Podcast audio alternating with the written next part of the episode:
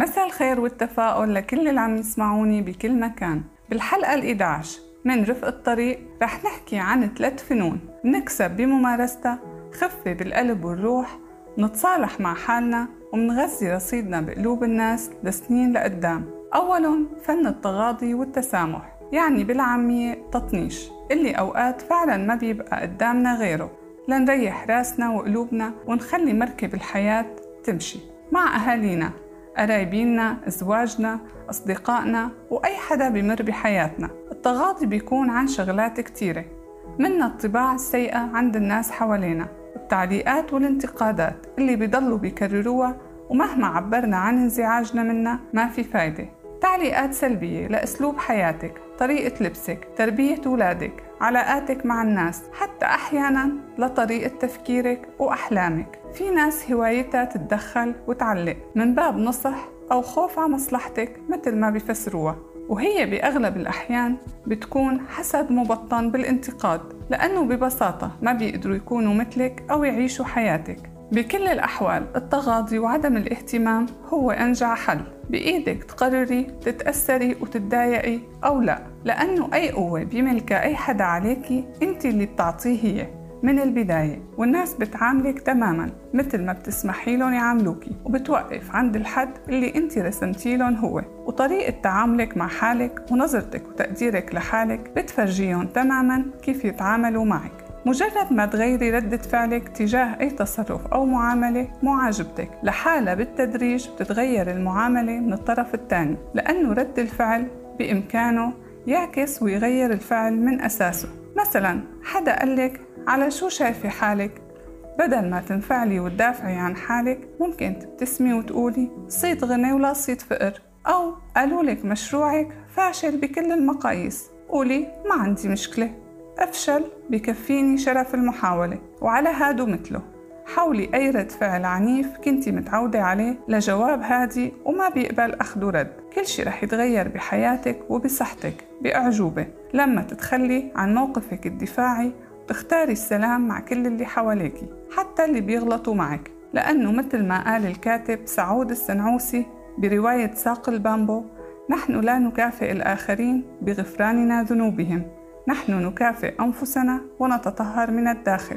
بالفعل بتكوني عم تكافئي نفسك بمعدل توتر وضغط أقل بإحساس بالخفة بقلبك وروحك. وأهم شي بتفرغي مساحة لأفكار أهم وأحلى بعقلك من التفكير بالكلام المسموم وكيف بدك تردي عليه.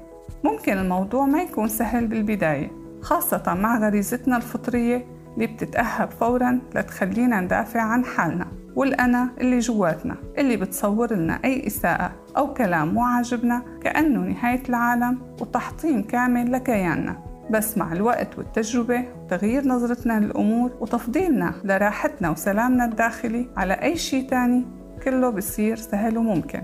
وتأكدي تماما أي حدا بينتقد وبيصدر أحكام بيتصرف بعصبية وكره وسلبية دائمة مو عايش سلام مع حاله ولا متصالح مع حاله. وعم يعكس كل شي حاسه غلط جواته على اللي حواليه.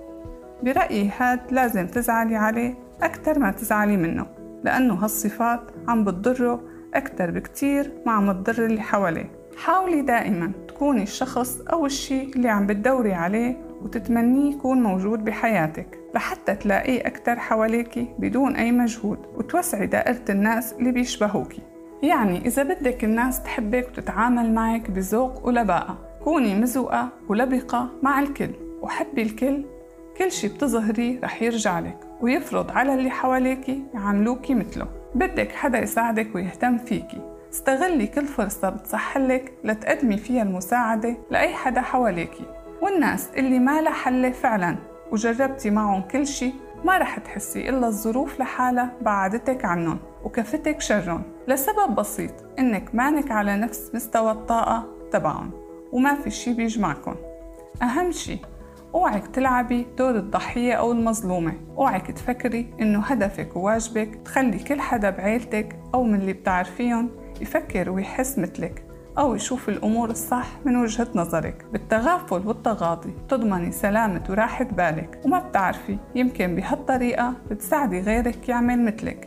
بكل الأحوال شو ما كان تأثير الناس اللي حواليك عليكي؟ اشكريهم من قلبك.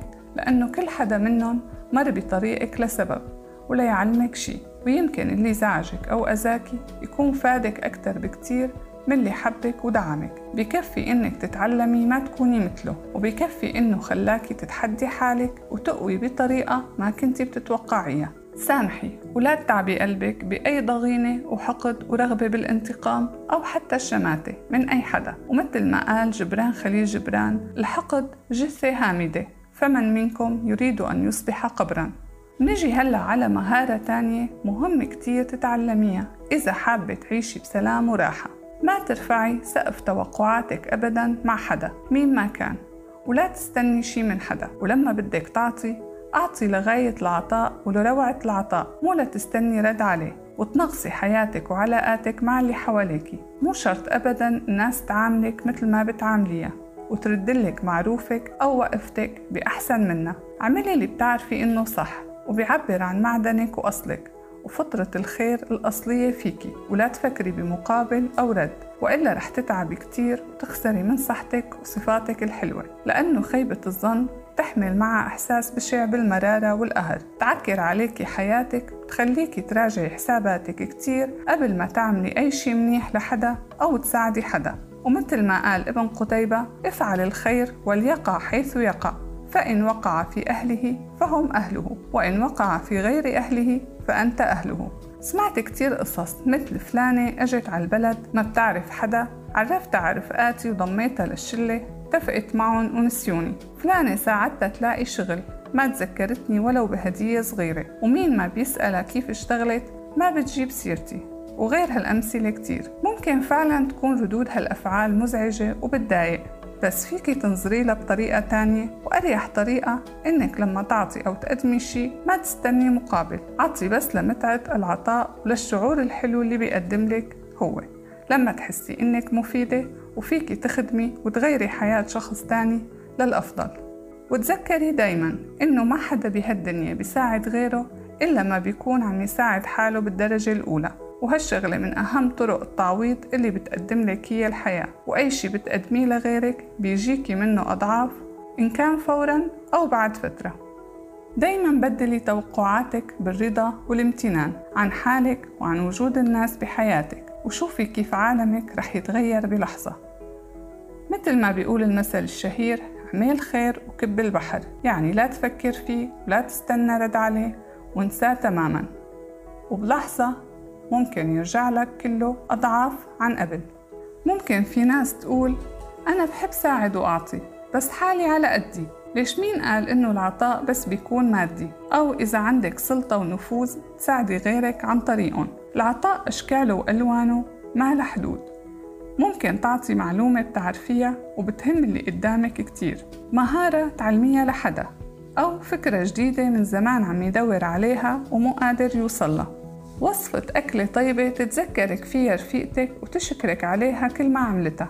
تعطي دورك بالسوبر ماركت لأن مع أولاد صغار أو لختيار حتى يمشوا قبلك. تزرعي البسمة على وجوههم وتفاجئيهم بمبادرة حلوة ما بتكلفك غير خمس دقايق زيادة.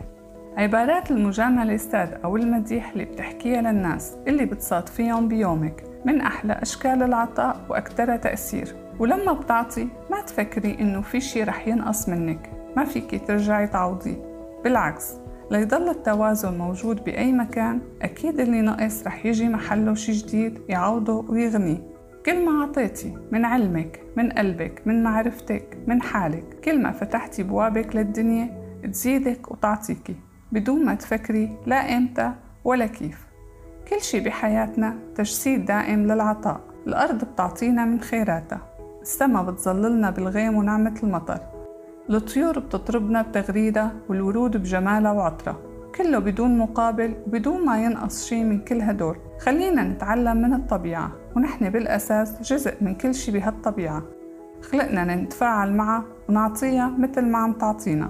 مثل ما قال تشرشل We make a living by what we get but we make a life by what we give. يعني حياتنا بنصنعها بعطائنا. في كتير لفتات إذا عملناها بتزيد المحبة والود بين الناس وبتحلي عيشتنا وحياتنا. شغلات بسيطة ما بتكلف شي بس مفعولها ممكن يمتد أيام وأحيانا سنين. كلمات الشكر والتقدير لأبسط شي حدا يقدم لك هو. الدعم المعنوي والتشجيع الابتسامة. للأسف كتير ناس بتنساها وبتتجاهل أهميتها. كوني الشخص اللي لما الناس تشوفك كيف عم تتصرفي تقول لسه الدنيا بخير. وعلى فكرة قد ما كنتي مثقفة موهوبة غنية حلوة. كيف بتتعاملي مع الناس وبتحكي معهم؟ هو التعبير والتقييم الحقيقي إلك بعيونهم بغض النظر عن كل صفاتك وإمكاناتك التانية اللي بتعتزي فيها. وكلنا بلا شعور لما حدا بيعمل معنا شي حلو أو يفرحنا منفكر فورا كيف بدنا نفرح غيرنا؟ شو ممكن نعمل لفتة بسيطة يكون إلها مفعول كبير بيوم حدا تاني؟ وحياته. وهيك بتدور الحلقة. نجي هلأ على الأثر الصحي الرائع للموضوع كله. أظهرت الأبحاث أنه أي تصرف لطيف وودي تجاه شخص آخر بحسن الجهاز المناعي بالجسم وبحفز إنتاج السيروتونين اللي هو هرمون السعادة اللي بيعطي شعور بالراحة والسلام. هالهرمون بيزيد إنتاجه عند الطرفين اللي بيقدم واللي بيتلقى اللفتة الحلوة. والأحلى من هيك حتى الأشخاص الموجودين اللي عم بيراقبوا الموقف كله بيحصلوا على نفس الفوائد. يعني باختصار اللطف والود بيحسن صحة ومشاعر كل الناس المشتركة فيه. ومثل ما قال مارك توين kindness is the language which the deaf can hear and the blind can see. يعني اللطف هي اللغة اللي بيقدر يسمع الأطرش ويشوفها الأعمى. والكلمة الطيبة ما بتحتاج ترجمة.